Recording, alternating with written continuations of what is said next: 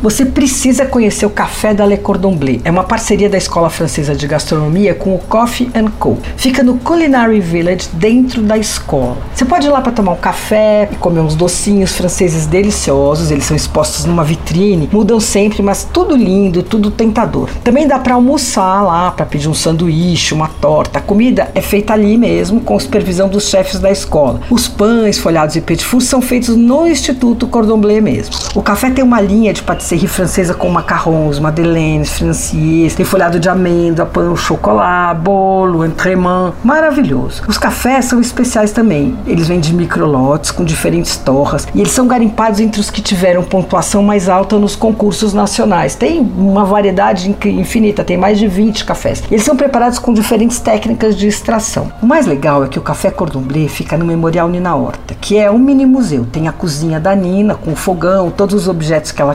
colecionava, as assadeiras, sopeiras, taças, panelas, pratos. É lindo. E tem a biblioteca com 2.500 livros de cozinha e gastronomia que a família da Nina Horta doou. A biblioteca é aberta ao público para consulta. Olha, é sem dúvida o maior acervo especializado em gastronomia da cidade e possivelmente do país. Tem livros nacionais e importados. A Nina era uma voraz consumidora de livros, né? Ao Culinary Village tem também uma cozinha e um salão com 40 lugares para jantares fechados, eventos. É uma boa dica para quem quiser, porque é tudo ali impecável. Bom, é um programão de verdade, tomar um café, comer os doces, folhear os livros da Nina. O café Le Cordon Bleu Coffee Co. fica na rua Natingui, 862, primeiro andar, na Vila Madalena. Abre de segunda a sexta, das sete e meia da manhã às sete e meia da noite. Você ouviu Por Aí.